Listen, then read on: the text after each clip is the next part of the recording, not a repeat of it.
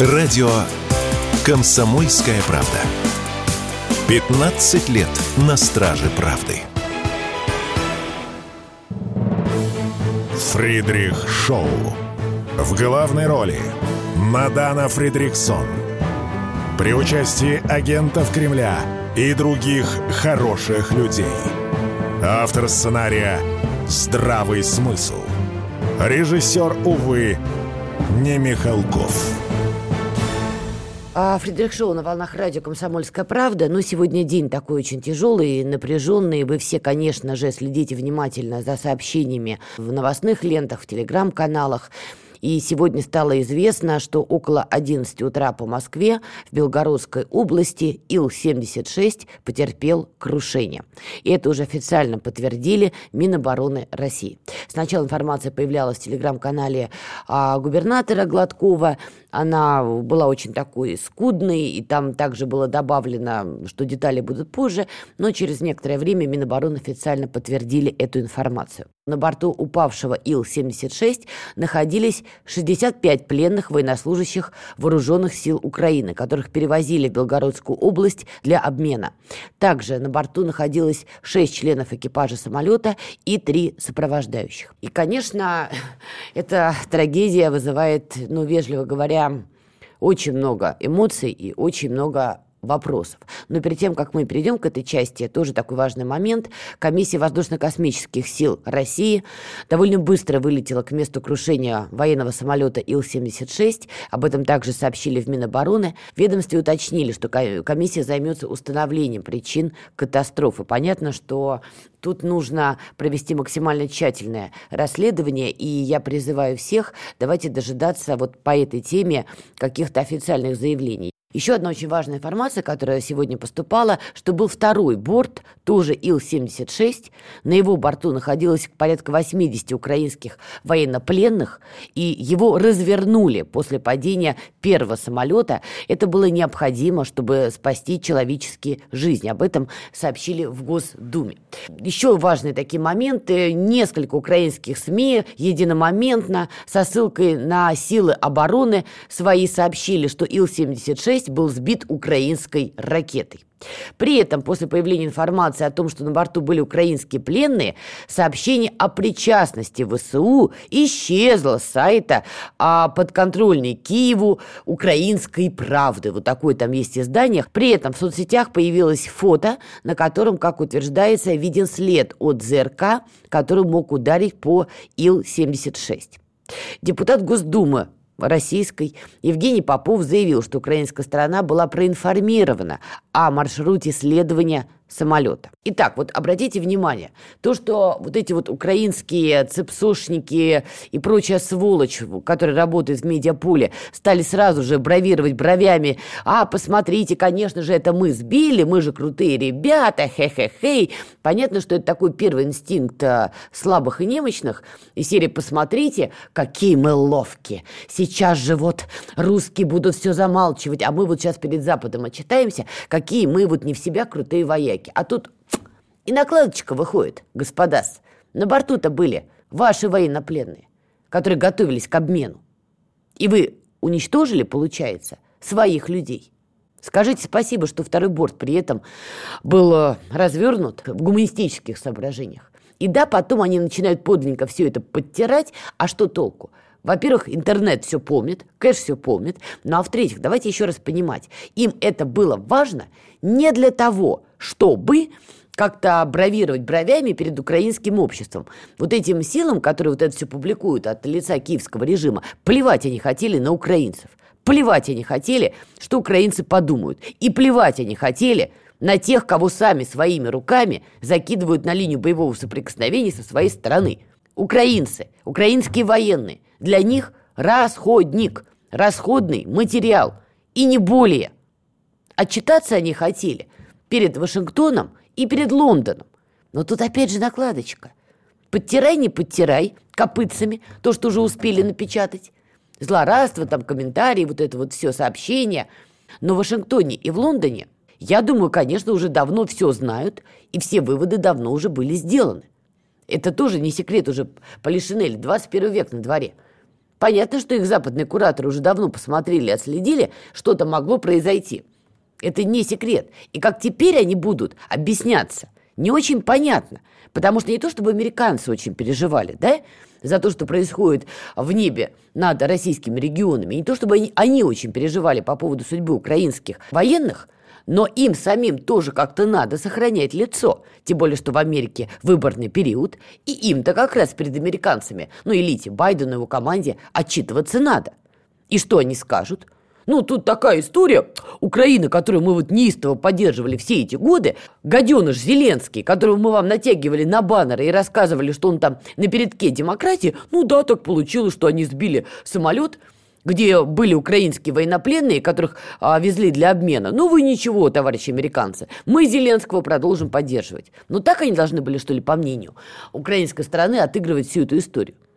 Есть у меня сильное ощущение, что, конечно, на фоне слухов и вбросов, которые уже были, что, возможно, Зеленский попытается вот это все спихнуть как раз-таки на Залужного.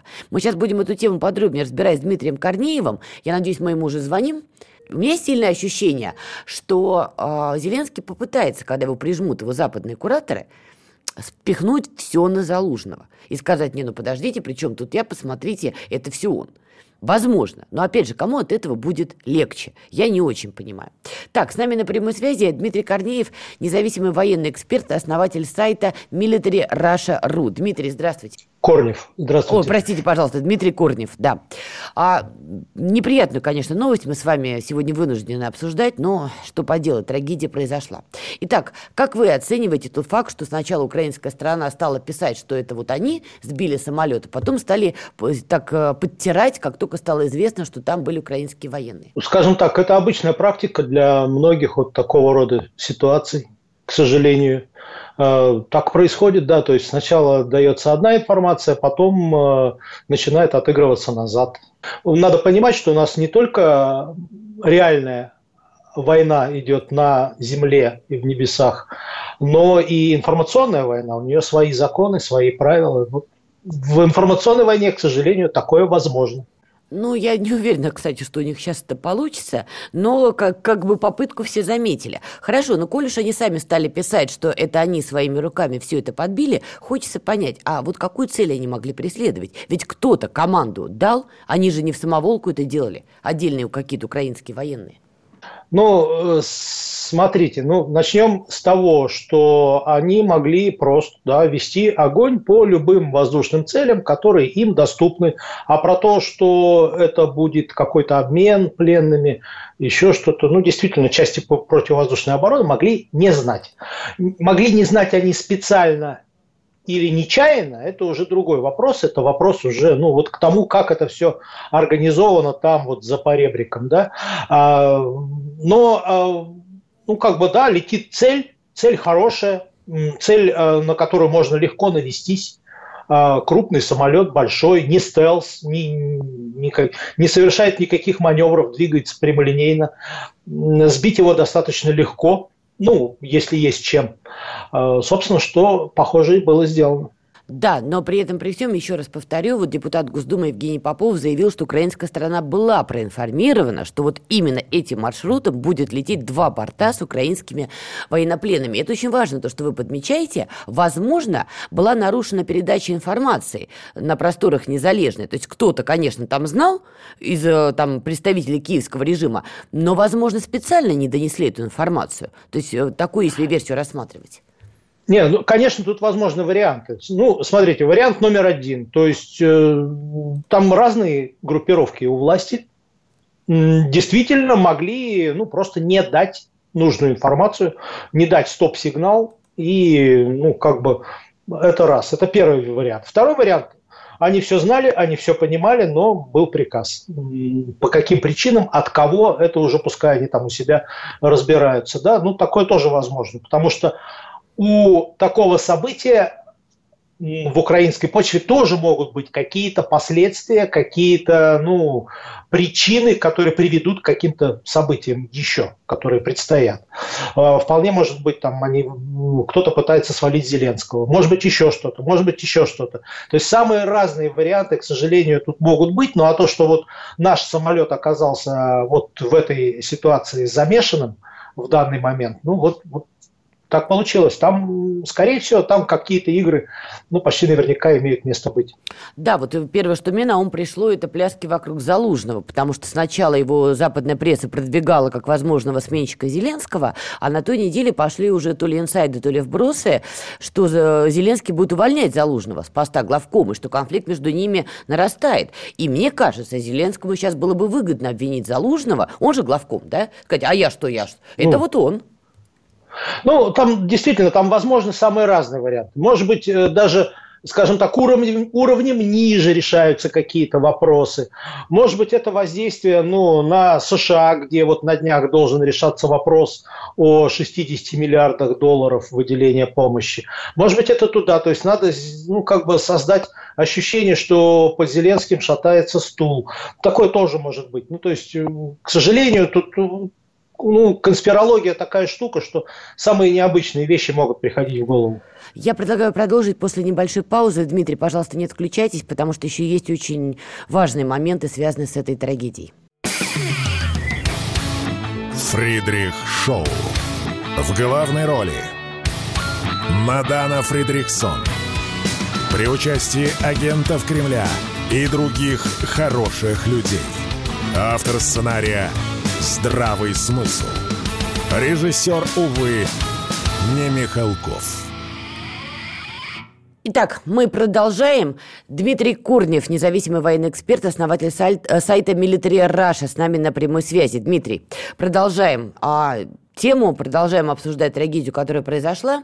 Депутат Госдумы Дмитрий Белик после катастрофы с Ил семьдесят шесть заявил, что пора начать процедуру признания Украины государством-террористом. Оценивать заявление наших официальных лиц как бы так себе занятие, то есть, ну, Ну, если депутат Госдумы что-то такое заявляет, ну, наверное, ему виднее. То есть, потому что, понимаете, противоречить официальным заявлениям, ну, я бы не хотел.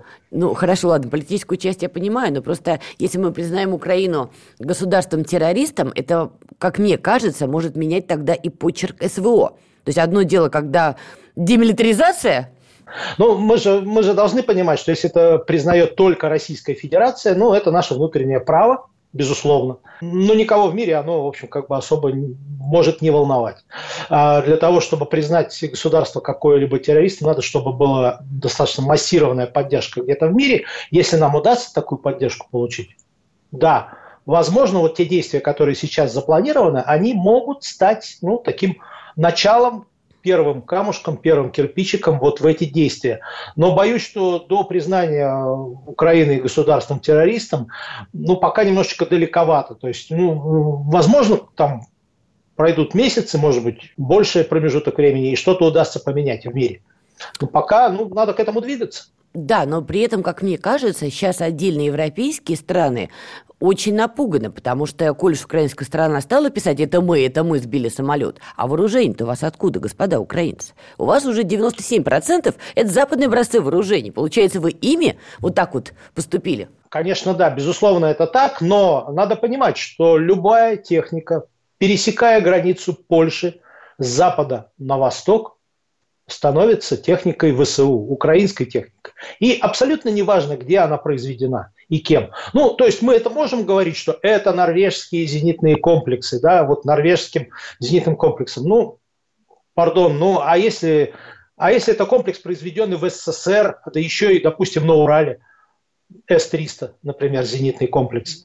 А, ну, я, к примеру, да, тогда, ну, как мы должны сами себя обвинять в том, что мы в свое время произвели комплекс, из которого теперь сбит наш самолет. Ну, нет, конечно, нет. Это украинский комплекс. Это ВСУ сбило самолет украинским зенитным комплексом, который был произведен где-то, в какой-то стране. Для внутреннего потребления, для воздействия на обычную публику, конечно, мы можем говорить, что это американский комплекс, это там, не знаю, израильский комплекс, там, германский, но управляют им дают команды ему сейчас руководство, нынешнее руководство ВСУ. Это украинский комплекс. Это не норвежский комплекс, а украинский комплекс, произведенный в Норвегии. Например, это я сейчас говорю про комплекс «Насамс», который может быть одним из тех вариантов, которым, возможно, был сбит этот самолет. «Айрис-Т» – германский комплекс, да, но стрелять-то будут украинские военные по команде украинских командиров. Так что, ну, все-таки здесь основная вина, на мой взгляд. Хорошо, это мнение, конечно, принимаю. Коль вы стали размышлять, какие варианты могли быть использованы западных образцов вооружений, есть еще какие-то варианты, кроме норвежского и немецкого? Их четыре варианта на данный момент, то, что уже обсуждается. Системы, которые по дальности могли бы достать до этого самолета с территории, которая занята ВСУ. Первый вариант – это, да, старый советский комплекс эс триста. Да, может достать, безусловно. Второй вариант – это «Патриот». Американский «Патриот» может достать, да. А западногерманский «Айрис-Т», да, может достать, хотя, ну, далековато, но может. «Насамс» – это американско-норвежский э, зенитный комплекс, тоже может достать с гарантией. В идеале нам бы посмотреть на остатки ракет, посмотреть на съемки с мест. Если есть видео падения, возможно, где-то есть видео и, собственно, сбитие самолета. То есть по этим материалам можно очень много всего установить и понять, чем именно и как именно, ну, сбивался самолет. Я думаю, что наши военные с этим разберутся и, соответственно, ну, учтут в дальнейшем при планировании. Зря была надежда лететь к Белгороду, ну, беспроблемно. То есть, значит, надо лететь куда-то дальше, ну, то есть дальше от линии соприкосновения и не приближаться к границе. Как говорится, оформить все и подать документы, куда уже запланировали подавать, в ООН, в США, в Бундестаг. Я думаю, надо обязательно. Как думаете, Макрон-то визит свой перенесет вот на фоне этой трагедии?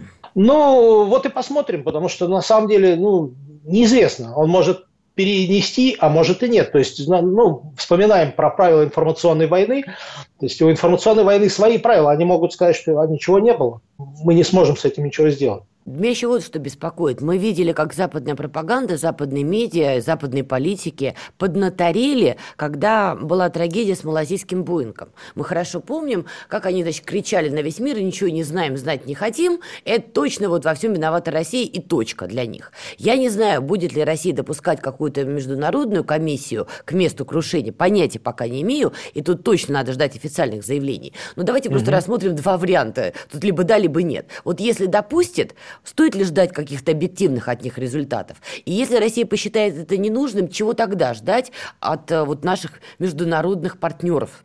Не побоюсь этого слова. Смотрите, если Россия допустит, ну и вообще будет создавать какую-то комиссию, ну вообще на самом деле это было бы сильным ходом, очень сильным ходом, если бы была создана международная комиссия, пригласили бы там американцев, не знаю, немцев, там еще кого-то, да, а, привезли на место, показали все, там, рассказали, причем не через месяц, а вот, ну, завтра, допустим, а, потому что за один день невозможно смоделировать такую аварию, или, ну, то есть под, подтусовать факты и так далее.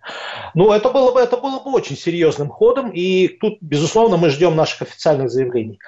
В любом случае, на Западе а, они будут вести те или иные расследования. Ну, например, я больше чем уверен, что уже завтра, послезавтра начнут анализировать а, снимки со спутников а, аэропорта Белгорода. Ну, то есть, если мы, если там ждали два самолета с пленными, значит, должны быть автобусы. Если автобусов нет, один вопрос. Если автобусы есть, другой вопрос. Опять же, да, то есть наши, у нас же тоже есть АСИНТ, так называемый, то есть домашняя разведка, то есть АСИНТ-специалисты, они тоже будут смотреть, конечно же, и тоже мы, мы увидим эти цифры, мы увидим эти данные, мы увидим, а готовились мы к приему этих самолетов, не готовились, как готовились, чем готовились. Очень интересно будет посмотреть на то, как это будет преподноситься там. И, ну и, конечно, как мы будем, будем здесь реагировать. Это тоже интересно. На месте нашего руководства, конечно же, я бы собрал именно вот такую максимально независимую именно э, международную команду и привез бы ее на место, чтобы все все посмотрели. Потому что, ну, невозможно скрыть э, ну, больше семидесяти трупов, да, пускай даже после такой детонации самолета, после взрыва, все равно там биологические останки, к сожалению, они будут. И ткнуть носом, как говорится, это, ну, сам Бог велел. У меня к вам такой финальный пока вопрос в этой теме, хотя, конечно, мы все будем внимательно следить в динамике за развитием всех этих событий. Вот история с обменом военнопленными. Получается, после этой трагедии, видимо, встает на паузу, прекращается или нет? Как вы считаете? Ну, такое возможно, к сожалению. То есть, к сожалению, такое возможно, потому что, ну, э, сам по себе вот такой вот поворот событий, э, ну, это своеобразная попытка с той стороны э, закрыть кран на вот э, такого рода контакты и на такого рода обмены. Ну, потому что иначе это очень сложно интерпретировать. Э, будет ли э, вот действительно закрыт кран, или мы будем находить какие-то другие пути для того, чтобы вернуть домой наших э, солдат, которые находятся в плену. Ну, я очень надеюсь, что мы най- будем искать э, такие возможности. Спасибо огромное. Дмитрий Корнев, независимый военный эксперт, основатель сай- сайта Military Russia, был с нами на прямой связи. С Дмитрием мы прощаемся. Я тут единственное э, добавлю от себя.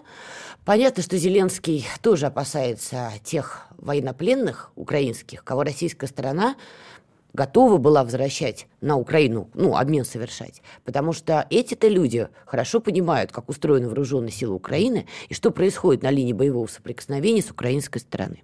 Не то, чтобы они сразу там после обмена бежали бы там на Крещатик с криком «Зеленский, едь!», тем более он и там, он в каком-то бункере, о чем Блумберг уже написали очередной слезливый материальчик. Но понятно, что критическая масса таких людей накапливается. Они рассказывают об этом родным, близким, друзьям, пересказывают те ужасы, которые происходят в рядах вооруженных сил Украины. Насколько там бывает все некомпетентно, как там отправляют людей на эти мясные штурмы и прочее, прочее, прочее. Вообще им есть что рассказать. В том числе, как они попали в плен, как с ними обращались русские в плену. А мы прекрасно понимаем, что Россия соблюдает все а, Женевские конвенции, связанные с вопросом военнопленных. Никто им там пальцы не ломает, глаза не выдавливает, и пассатижами им ничего там не откручивают. Им оказывают и медицинскую помощь, и обращаются с ними, сохраняя их человеческое достоинство.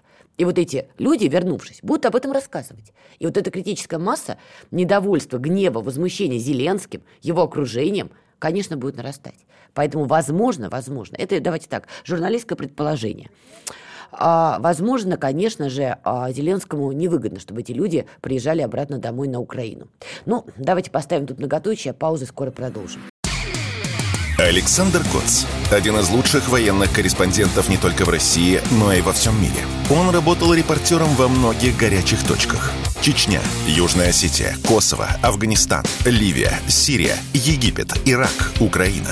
Каждый четверг в семь часов вечера по московскому времени слушай на радио «Комсомольская правда» программу «Коц. Аналитика с именем». Фридрих Шоу. В главной роли Надана Фридрихсон. При участии агентов Кремля и других хороших людей. Автор сценария «Здравый смысл». Режиссер, увы, не Михалков.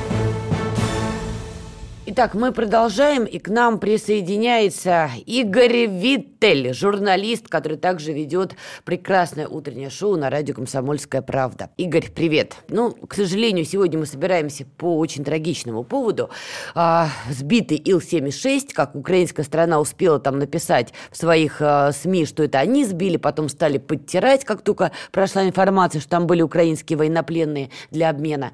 Как ты оцениваешь всю эту историю? Я оцениваю это как очередную Очередной шаг в том, что Украина наращивает диверсии. Не, не получилось на поле боя, будем заниматься терроризмом.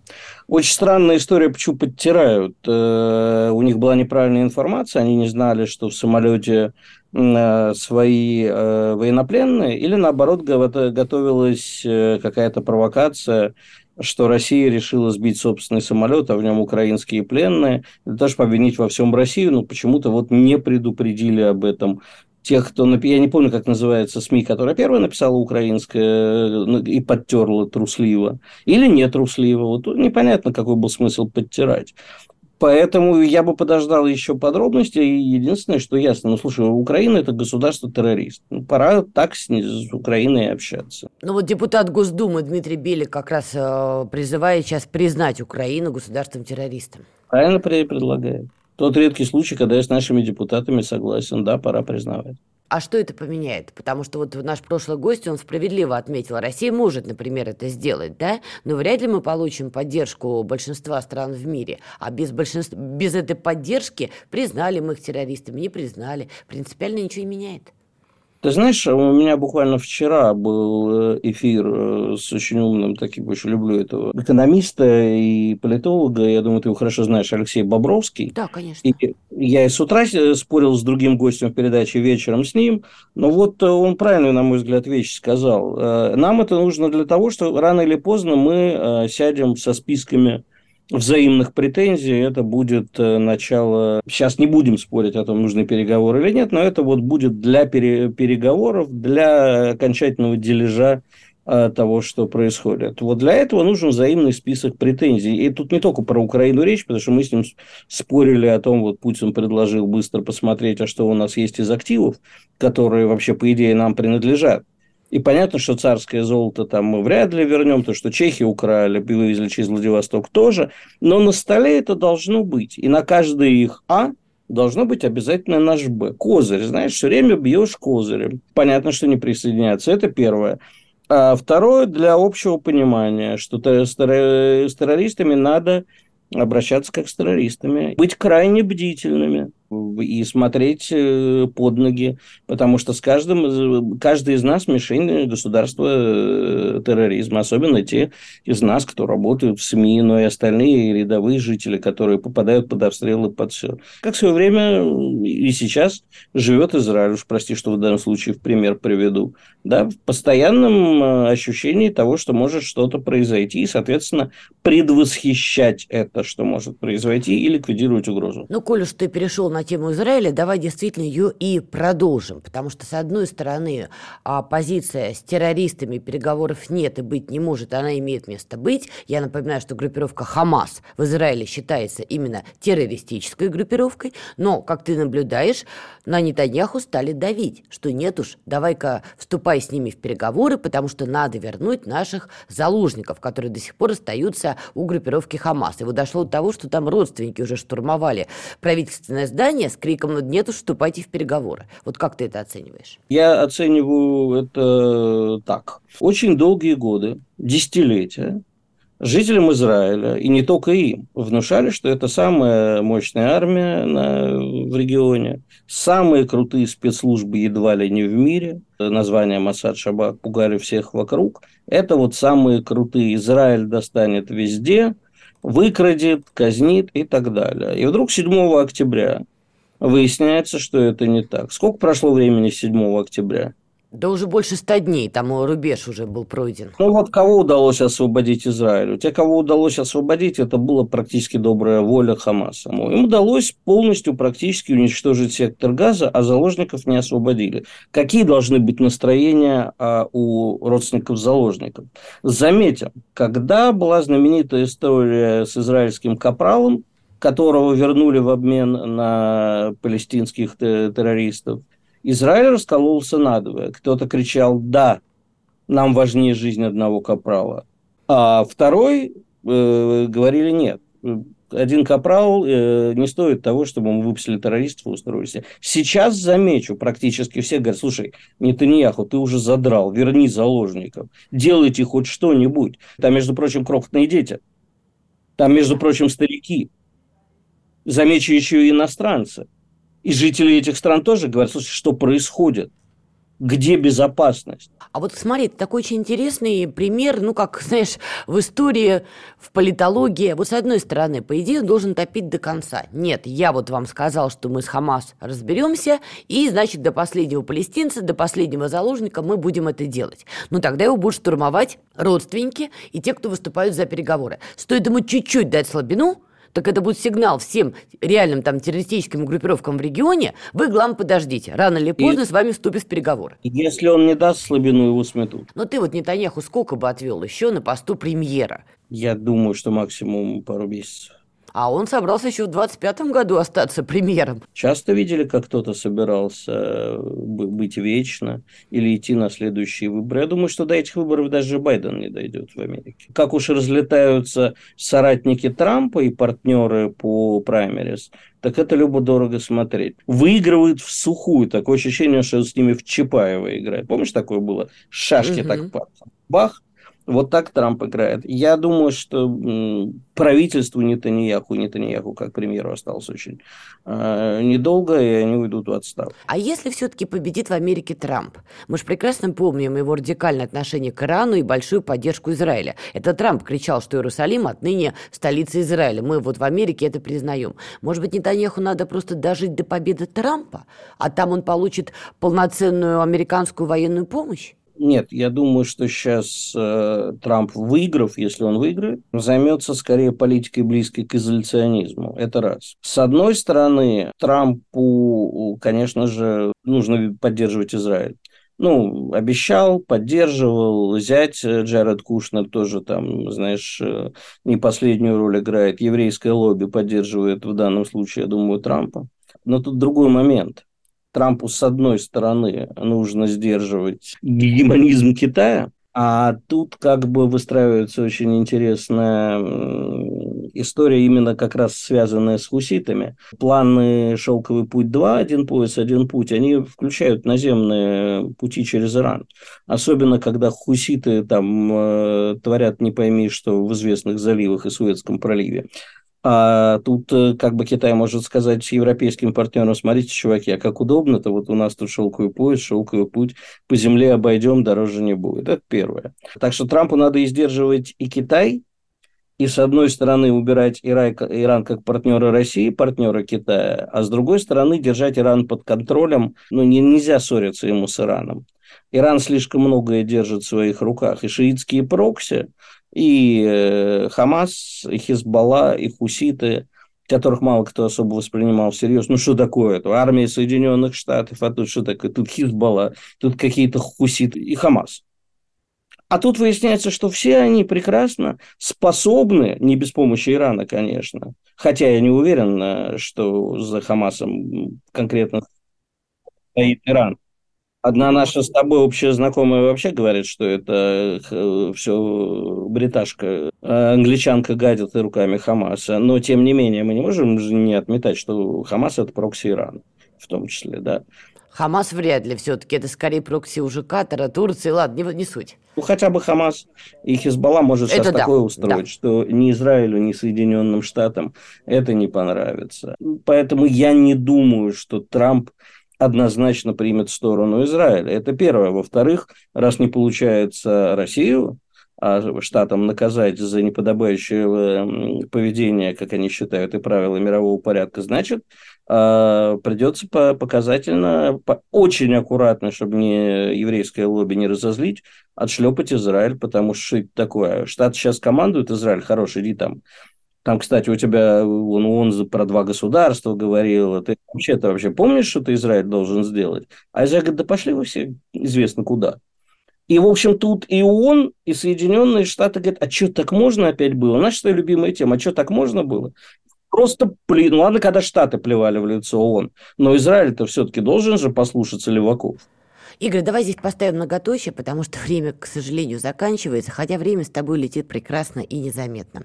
Игорь Виттель, журналист, был с нами в эфире «Радио Комсомольская правда». Скоро вернемся.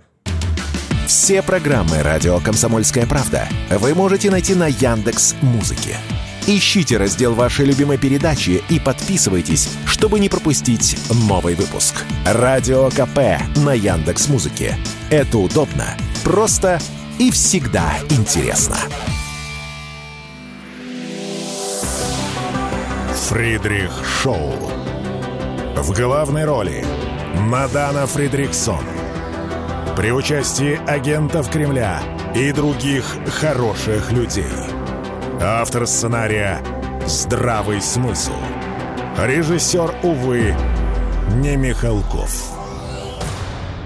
Итак, мы продолжаем. Ну что, переносимся в Соединенные Штаты Америки. Там, конечно, события эпохального масштаба. Бывший президент Соединенных Штатов, претендующий стать будущим, Дональд Трамп, лидирует на первичных выборах, это имеется в виду праймерис, в штате Нью-Гэмпшир. Надо признать, вся американская пресса в бинокль следила за этими событиями. По данным издания «Нью-Йорк Таймс», на утро двадцать четвёртого января и после обработки более шестидесяти процентов бюллетеней Трамп опередил Никки Хейли почти на десять процентов, девять целых семь десятых, если быть совсем точной. Итак, Никки Хейли стала заявлять, что, в общем-то, ее гонка хоть и не завершена, но она признает, что Трампу тут она уступила. А ранее, я напомню, от республиканской партии выдвигался и Рамасвами, он вышел из гонки и сказал, что будет поддерживать Трампа. После этого Десантис тоже выбыл из гонки и тоже заявил, что будет поддерживать Трампа. Неужели Дональд Фредерович таки зайдет в Белый дом? С нами на прямой связи Малик Дудаков, политолог, эксперт по Соединенным Штатам. Малик, приветствую. Итак, как оценивать эту триумфальную практически победу Трампа, потому что все от него отлетают, все конкуренты сходят с дистанции. Можно ли его уже поздравлять? Нет, ну, я думаю, что, конечно, его можно было поздравлять даже после голосования в первом штате на праймере в Айове, да, где он получил больше пятидесяти процентов, но вот сейчас вот прошло голосование уже во втором штате, в Нью-Гэмпшире, тоже вполне ожидаемо Трамп получает больше пятидесяти процентов и занимает первое место. Вот, ну, я думаю, что, наверное, ему хотелось даже еще более уверенно победить, потому что, как мы видим, результат у Никки Хейли относительно неплохой, там, сорок процентов с копейками, да, она проиграла, но не прям, чтобы уже очень разгромно. Но другое дело, что как бы, в следующих штатах на праймерис у нее рейтинг еще ниже, и поэтому как-то там продолжать свои хотя бы относительные успехи она вряд ли сможет. Поэтому на праймерис, если мы не увидим какого-то форс-мажора, да, там вроде покушения на Трампа, не дай бог, да, до, до этого все дойдет, но я бы до такого сценария тоже бы не исключал, то, конечно, он на текущий момент является, ну, очевидным победителем праймерис. Да, там голосование будет еще идти в феврале, в марте, в апреле, но уже сейчас очевидно, что, конечно, оставшийся конкурент Трампа в лице Хейли не способна ему навязать какую-либо конкуренцию. Поэтому внимание будет постепенно постепенно переключаться уже к основному противостоянию между Джо Байденом и Дональдом Трампом на основных выборах. Старики идут в бой. Что касается покушения, да. Я уже неоднократно встречала эту версию, причем не только в российской прессе, но и в американской прессе. Вот на твой взгляд, а если мы рассматриваем такой сценарий, конечно, не дай бог, но все-таки, как он может быть разыгран? Ну, я думаю, здесь все будет зависеть от того, как бы итоги какие, да, то есть это может быть покушение успешное, не дай бог, да, как было на Кеннеди в свое время, покушение неуспешное, как было на Рейгана в начале восьмидесятых годов, да, и такой сценарий, я думаю, добавит очков Трампу, ну, потому что, ну, как бы волна сочувствия сразу проявится к его фигуре, ну, вот, что это будет, там, попытка его застрелить или отравить, это уже, наверное, какой-нибудь сценарий Ющенко две тысячи четвёртого года, ну, и так далее, поэтому здесь, я думаю, что все будет зависеть от того, как, на что пойдет истеблишмент, но если он будет действительно уже, там, в полном отчаянии, не понимая, как остановить Трампа. Ну, пока что, я думаю, они все-таки не дошли до этой фазы, да, есть надежда на то, что там можно этими четырьмя уголовными делами как-то Трампа остановить, вот, но если, как мы видим, да, рейтинги Трампа не будут падать, наоборот, будут расти, там, на праймерис он вполне спокойно побеждает, обходит Байдена в большинстве опросов, и, в общем-то, никакие судебные проблемы ему не мешают, то я допускаю, что могут, да, найти просто какого-то сумасшедшего, который попытается остановить Трампа уже физически. Да, но теоретически команда Трампа, рассматривая такой вариант развития событий, Событий, как я думаю, тоже могут разыграть карту а-ля покушения на Трампа, что, конечно, повысит ему тут же рейтинг, но при этом это будет все инсценировка его команды, что выбит потенциальный козырь у оппонентов. Возможен такой вариант? Нет, ну, я допускаю, что все возможно, хотя, наверное, вот такую вот сложную схему с тем, что мы там инсценируем покушение и потом будем на этом как-то набирать очки, ну, на, на мой взгляд, все-таки не очень реалистично. Вот, то есть, конечно, уровень безумия в американской политике сейчас поднялся до того состояния, что уже как бы я бы ничего не исключал, никакого сценария, вот, но прям вот как бы что-то такое инсценировать, наверное, все-таки вряд ли. Вот, но учитывая, как все наэлектризовано в Америке, вот, то есть я допускаю, что просто-напросто найти безумца, да, который нажмет на курок, несложно, к сожалению. Вот, поэтому это, кстати, касается не только Трампа, это же касается и Байдена. Да? Мы же видим, да, большое количество угроз, которые демократы свою, э, свой адрес получают. То есть здесь как бы это и, и, игра в, в, в, в, не, не в одни ворота, скажем так. Поэтому, ну, нападения на политиков уже были. Ну, вот они происходят, продолжаются. Но пока что не было крупных нападений на кандидатов в президенты в рамках вот нынешних последних электоральных циклов, но я допускаю то, что это как бы может произойти в будущем. По поводу демократов. Тут опять пошли слухи, что, возможно, они все-таки выставят Мишель Обаму. Я напомню, эти слухи фигурировали год назад, нет-нет, да появлялись, как морковка, которую она выращивала, будучи да. первой леди в Белом доме. А сейчас как-то вот новая волна. Как оцениваешь? Ну, мы много, конечно, говорили, и с тобой в том числе, да, о том, что вот все-таки нужно демократам искать кандидата посильнее, чем Джо Байден. Вот другое дело, что они профукали, на самом деле, момент, когда это все можно было красиво устроить, там, в году в двадцать втором или в начале двадцать третьего. Сейчас уже праймерис. Да, голосование в Нью-Гэмпшире и у демократов тоже было, да, и, как мы видим, Джо Байден победил. Ну, на праймерис уже никак. Даже технически заменить Байдена нереально, это нереалистичный сценарий. То есть, возможно, может быть...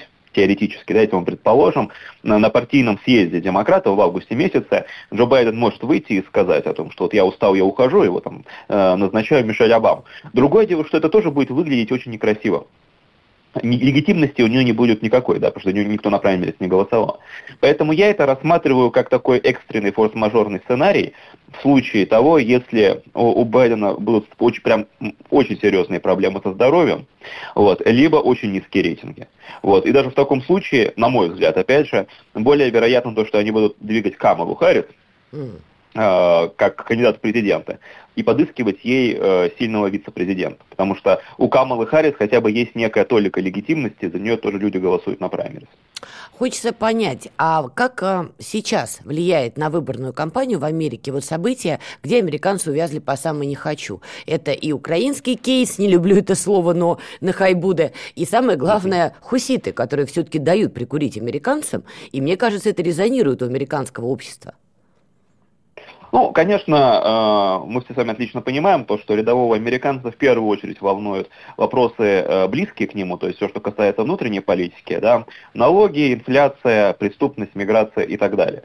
Вот. Но внешняя политика сейчас действительно играет определенную роль, но в первую очередь как некий негативный фон, да, потому что очень много негатива, да, особенно вот в американской прессе последние месяцы сыплется, да, со всех сторон. Там поражение на Украине, там провалы киевского режима, нехватка вооружений, огромные потери, ВСУ и так далее. Плюс Ближний Восток, да, вот этот вот э, завязший конфликт в Газе, который ничем не заканчивается, mm-hmm. война с, Йемен, э, с Йеменом, с хуситами, ну, вот, нестабильность Юго-Восточной Азии и так далее. То есть вот э, в общем и целом я думаю, что рядовой американец, конечно, не следит за, там, за тем, что происходит на фронте, на Украине, на, на, на Ближнем Востоке, но вот, вот как негативный фон это, конечно, влияет. И влияет очень плохо в, для, для Байдена, потому что, ну, как бы он, очевидно, предстает вот таким вот немощным президентом, не только физически, да, но и политические, который не может разрешить ни один из этих кризисов. Да, но на Тайване все-таки победила партия, который, кандидат от партии, который близок к Соединенным Штатам. Я удивлена, что они это не натянули на все баннеры вообще в городе, в городах, по всей стране. Ну, я думаю, что там была какая-то договоренность с китайцами, когда приезжал лидер Китая Си Цзиньпин в ноябре в Сан-Франциско, что вот, мол, вне зависимости от итога выборов, ни Китай не будет эскалировать, ни американцы не будут эскалировать, поэтому, что вот прямо сейчас очередного конфликта не случилось. Поэтому американцы особо даже и не праздновали всю эту историю. Но да, для них, конечно, исход выборов э, позитивный, но как бы это же не означает то, что там в будущем эскалация невозможна. Да, поставки вооружений на Тайвань будут продолжаться. Да, мы видим вот эту вот... Э, противостояние в Южно-Китайском море между Китаем и Филиппинами, американцы поддерживают Филиппины, гражданская война в Мьянме, Япония, Южная Корея, которые перевооружаются. То есть, в общем и целом, как бы регион продолжает оставаться взрывоопасным, даже если сейчас в моменте этой самой эскалации не происходит. Поэтому, ну, это история на перспективу, на годы вперед. Но если, например, какая-то эскалация будет в конце года под выборы в США, да, ну, для Байдена это будет, возможно, смертный приговор. Да, и тут, собственно, такой резюмирующий на данном этапе вопрос. А, собственно, чем Трамп так не угоден вот этим глобальным глубинным элитам Соединенных Штатов? Ведь, в конце концов, в свою первую президентскую ходку он заложил мины замедленного действия, которые Байден стал потом уже подрывать. Ну, тот же Китай. Начал-то Трамп в свое время, например, да? Чем он так не угоден? Чем он так пугает? Ну, честно говоря, вот вы правильно отметили, что на самом деле э, вашингтонский истеблишмент смог переварить Трампа в первый срок, ну, вот, и я более чем уверен, что сможет его переварить и, там, возможно, и второй срок, если Трамп переизберется. Ну, вот, но а эта паника, это, в общем-то, работа на публику. На, на многие из там, аппаратчиков, демократов, да, не хотят лишаться своих позиций, своих мест, это понятно. То же самое у, например, там, тех же натовских бюрократов, да, которые истерят о том, что вот, если Трамп придет, НАТО сразу развалится. Ну, у меня есть предположение, что все-таки не развалится, но действительно Трампу будет, Трамп будет активнее работать вне НАТО, вне рамок НАТО, да, и они как бы останутся не у дел. Ну и так далее. То есть огромное количество людей сидят на самых разных бюджетах, они не хотят этого лишаться. Поэтому мы слышим столько истерики о том, что там либеральный миропорядок падет, если Трамп победит. Ну, как-то вот за четыре года Трампа не пал, но почему-то в следующие четыре года мы ожидаем то, что пойдет. Ну, я думаю, что это все-таки маловероятно. Там в чем-то, конечно, Трамп поменяет политику США, я допускаю, и по Украине, и по некоторым другим направлениям, но в общем и целом, как бы, такой вектор работы Вашингтона, да, ради сохранения там своего постепенно сокращающегося влияния в мире, он будет продолжаться. Спасибо большое. Малик Дудаков был с нами на прямой связи. Оставайтесь на волнах радио «Комсомольская правда». Фридрих Шоу. В главной роли Надана Фридрихсон. При участии агентов Кремля и других хороших людей. Автор сценария — «Здравый смысл». Режиссер, увы, не Михалков.